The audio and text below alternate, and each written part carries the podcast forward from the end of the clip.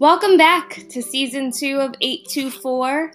I am still on the same mission and journey to discovering the connections of the mind, body, and spirit as it's related to social justice work. I am a bit closer to discovering the connections, but not quite there. I still have more questions to ask and more scholars to talk with. Thank you for sticking with me on this journey, and hopefully, your questions are being answered too. I am your host, Dr. Valen S. Jordan, and this is 824, the Spirituality and Social Justice Podcast.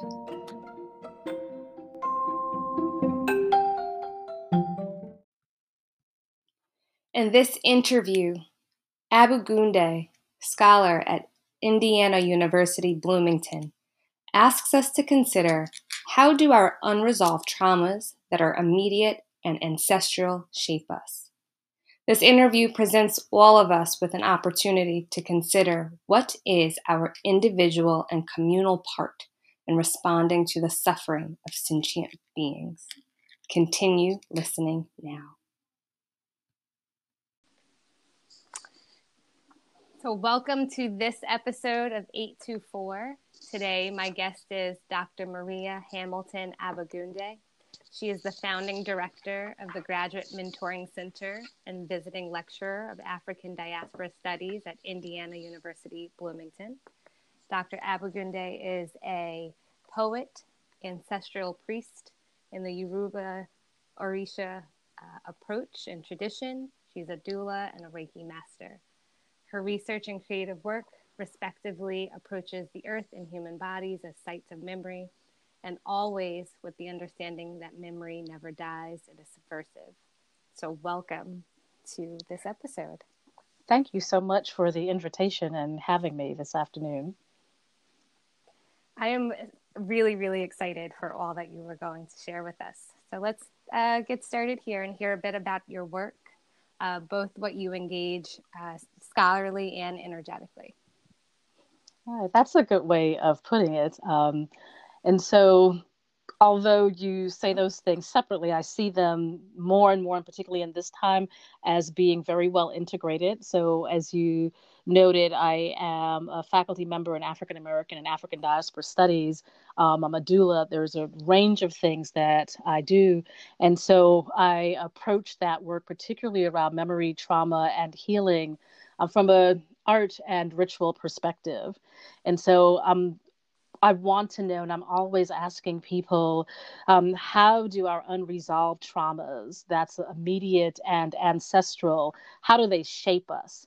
And so, asking people to consider, particularly right now in this global pandemic that we are um, living, how, in fact, do we understand our historical events?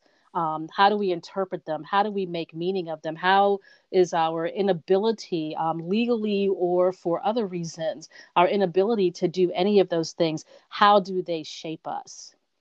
And so the work is always multi layered. Um, it is always very deeply personal because I do not um, understand my own existence separate from other people, but I also understand that in order for me to be connected and to even see the connection, that there is a level of work that I need to do on myself and with myself first.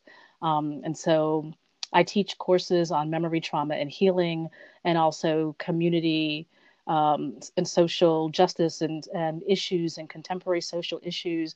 And the questions and the texts are always geared towards helping students place themselves within a lineage, um, place themselves within a time, and understand their relationship and responsibilities to themselves and each other. I'm really hoping we'll have a chance to circle back to learning more about trauma and healing. Um, and I find it incredibly fascinating the way in which, one, you engage memory, but that your students are engaging memory and thinking back in terms of i guess origins of history right? Uh, yes. looking back and as as a point of reflection and healing for themselves as they think about their relationships to other people. Yes. Um, I, I find that work to be incredibly fascinating. So how did you come to this? Well hmm. Like, was there a moment for you that you were just in fully engaged in memory and healing and trauma? Like, this is the work that I'm going to spend my life doing. I, um, I don't know if any of us who do work in this manner uh, that we choose it easily. Mm-hmm. And so the reality of my own life is that I am a survivor of multiple types of violences done to me and done to the communities in which I lived and continue to live. And so, if there's a starting point for this work, it actually began uh, more, I would say, than 40 years ago.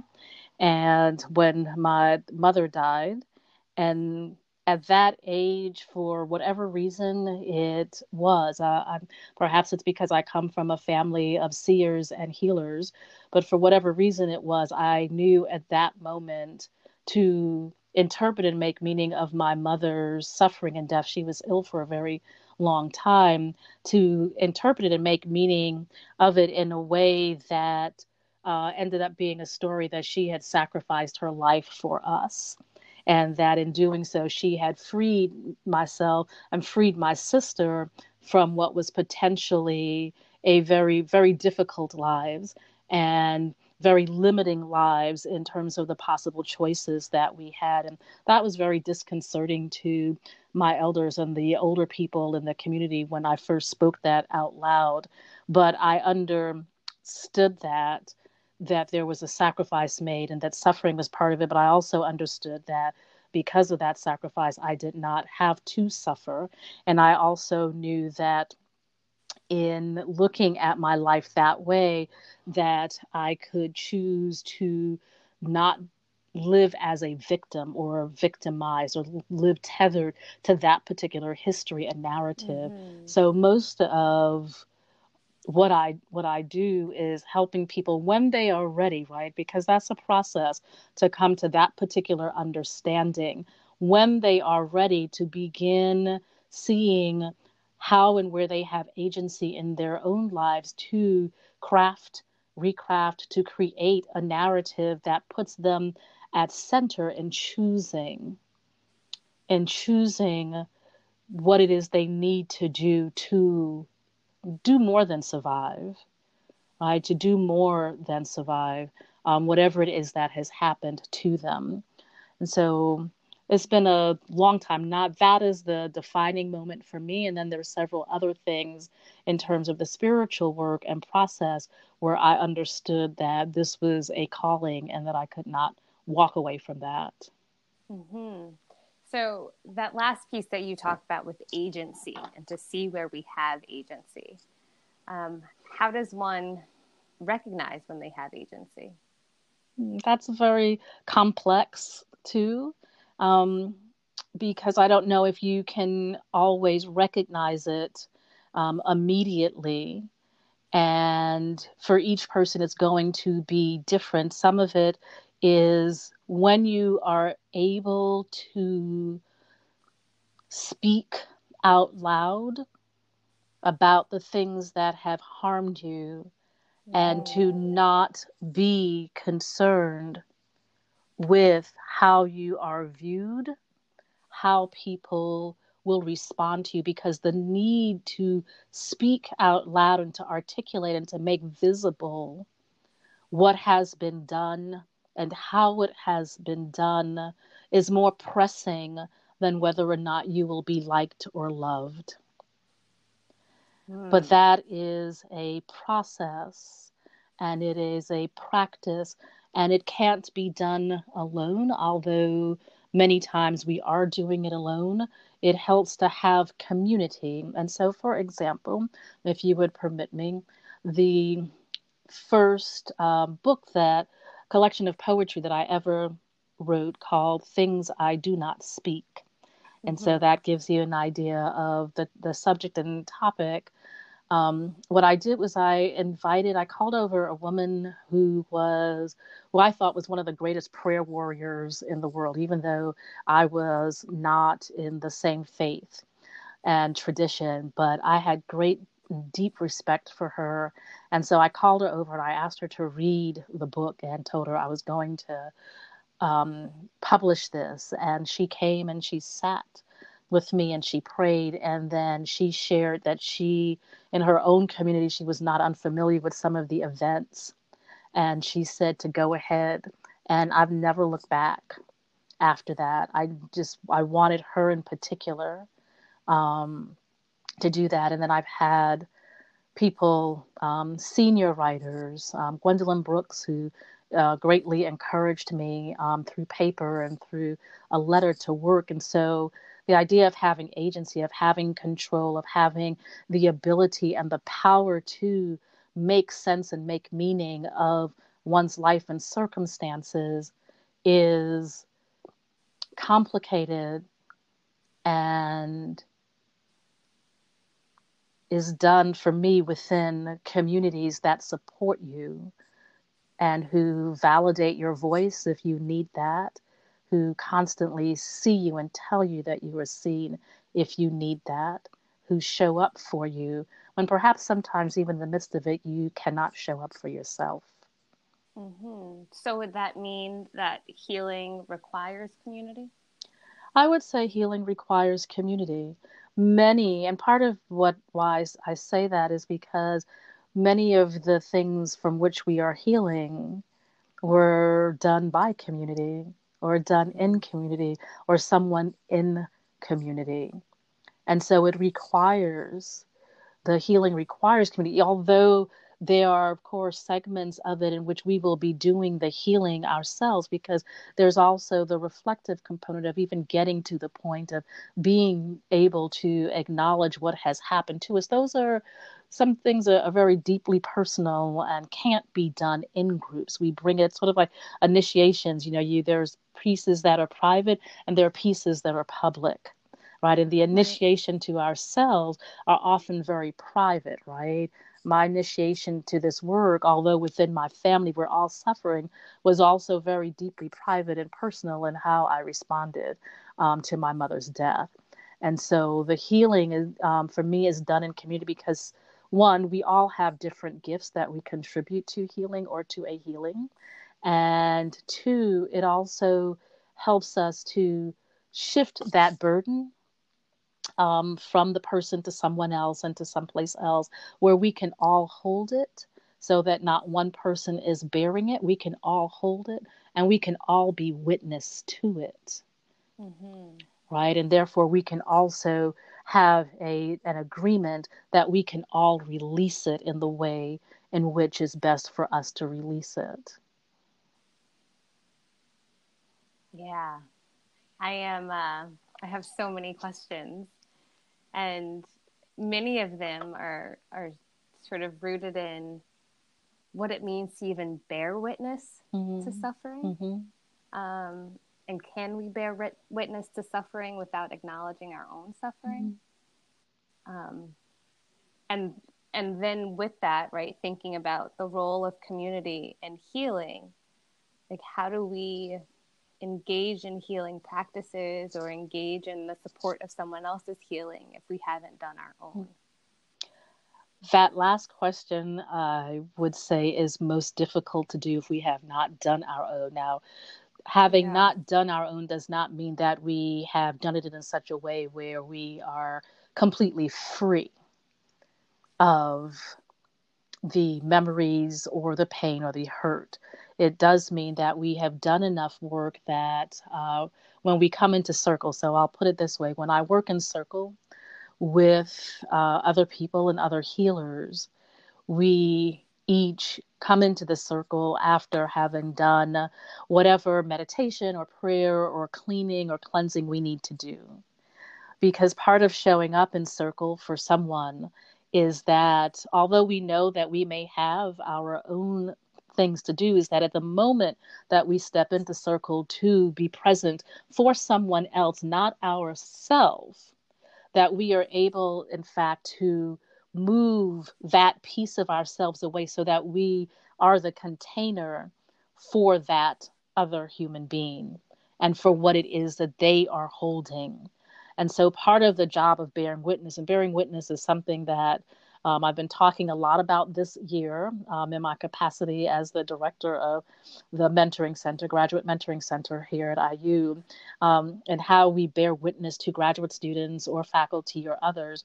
And so it requires us to be able to be okay with sitting and listening to someone and really listening to someone without interruption, without commentary, without feedback, even without suggestions.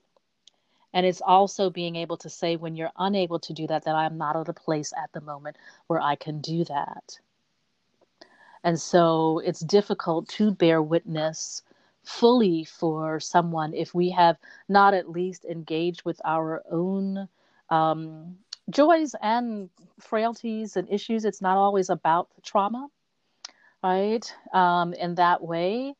And if we're not comfortable with setting that aside so that all our attention is on and for the other amazing being in front of us, then we have to step away. So, do you teach bearing witness in your courses? We do through practices, and it's something that I incorporate in everything that we do. So, students may engage in exercises like in the very beginning where they have to each speak for a certain um, amount of minutes about a topic, and usually it's the opening, it may be a memory, and everyone is invited to listen fully and not to ask questions. Sometimes you may reflect back to the person what it is that you have heard, again, without giving any commentary. Right, um, and that it, it is it is a practice because so often we're thinking ahead, we're listening to something, and we're thinking, oh, I'm going to answer this question, I'm going to do that, this must be the next thing. But when we're fully listening to someone, um, and their their intonation how their body actually may be shifting. We notice things but in the in the the bearing witness we don't make it our point to point these things out but to simply hold the space very softly for them as they tell us what it is they have experienced what it is they believe and what it is that they know it's not at for us at that moment in that process to question it hmm um i think so i'm i'm hearing all of this and i am also reflecting at the mm-hmm. same time so not necessarily being a good listener also reflecting at the same time how i do this in my own mm-hmm. life but also considering what it fully means to bear witness in terms of social justice mm-hmm. work, right? As broad as social justice work is, from criminal re- justice, uh, criminal justice reform to um, environmental justice to racial justice to understandings of the LGBTQI plus community. Like there are so so many sort of uh, spokes to the umbrella yes, yes. of social mm-hmm. justice work that it almost feels like how can I possibly bear witness to all mm-hmm. of it um, and be able to respond effectively and and maybe the requirement isn't to bear witness mm-hmm. to all mm-hmm. of it um, but to just bear witness to holistic understandings of suffering mm-hmm. I'm not sure it is what you're saying is something that I've been asking people to think about now. So your question is a is a is a good one. Is it our responsibility or our task to bear witness to everything? Or is it the task to bear witness to suffering in a broader sense, which has um, great meaning in understanding how all beings suffer through different modes and for different reasons without comparing them, right? Without comparing them, which is most difficult because it is one of the ways that we understand magnitude and um, uh, several other things. The other thing is to ask oneself the question is this thing, whatever it is, or this particular mode or spoke, um, the thing to which I need to pay attention to or bear witness to at this moment? Right? Because everything that is before us is not for us to eat or for us to see. That does not mean that we are ignoring it. It does mean, however, that in our reflections on what is the work that we really do in the world and how, we must also consider what are our gifts and where our gifts are best served.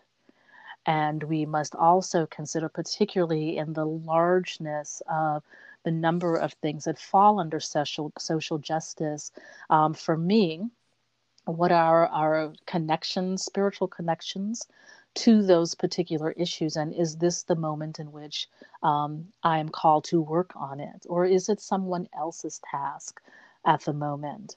And so when we can take a little step back to think about these things and to really be clear even about why we want to do something and when we need to do something, um, we can step up to what we are called to do, or we can step back to allow someone else who may be better positioned and who has other gifts that may actually be teachings to us to do the work that they are called to do. Mm-hmm. Again, it does ask us to consider at all times our intentions and our our connections our ability to to sit still our desire for being seen and being heard and the reasons for that and so it is always a, a working and a processing to think through our actions and stillness as you said that it just rang mm-hmm. so loudly for me because um, i say so i'm also a mm-hmm. yoga instructor and i will find myself sometimes saying in class that uh, your stillness is where you are most mm-hmm. powerful um, and i don't necessarily always harness that in my own being and mm-hmm. my own existence even though i i know it uh, in my mind and uh, hearing you say it, I think, is just a clear reminder about what it means to get mm-hmm. still. To be, um, and. I, um, as you were saying that, sorry, to be still and to be quiet. Um, I recommend mm-hmm. to everyone to read The Sovereignty of Quiet by Kevin Quashie.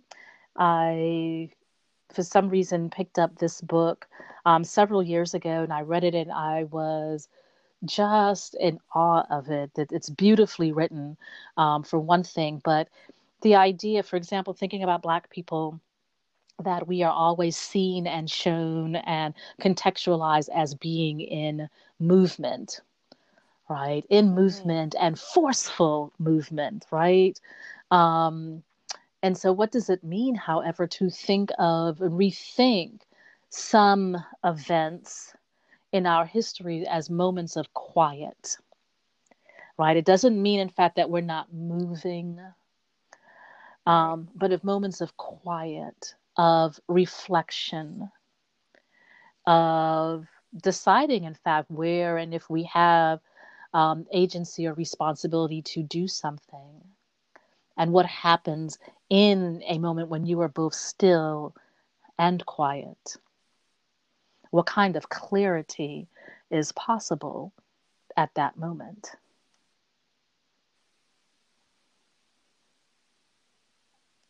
Hmm.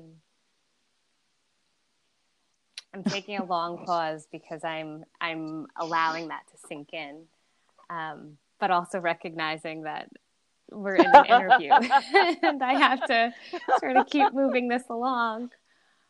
Um, well, well, well, so can you share? You right there. Oh. Do we have to? Because yeah. we are we are in an interview and we are doing this podcast, and people will listen to it and hear it. But what is what if we built in like a moment just right there, that pause for people to think and to be quiet and to still be still and then to move on right yeah. it's a it's a choice in how to do things and to help people shape and reshape themselves and their understanding of the world around them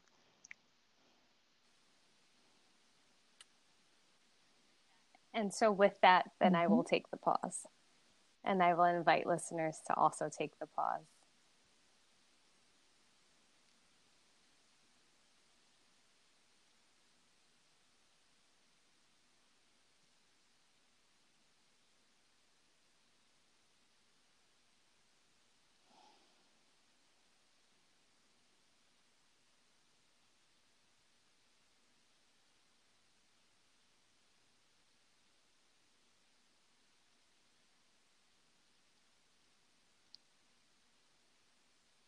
Yes. Yeah. Um, and I think it's, I appreciate that you had me do that um, because what you are saying is so powerful and, um, and it, it truly does invite us to think about how we are shaped by the world around us and how we even impact the way in which mm-hmm. the world is shaped around us. Um, and so you. thank you for that.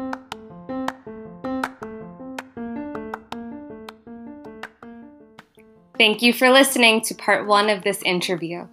Please listen in next week for part two. And as always, if you would like to contact me, you can find me on Instagram, Facebook, or Twitter at Yoga for Social Justice. Be well.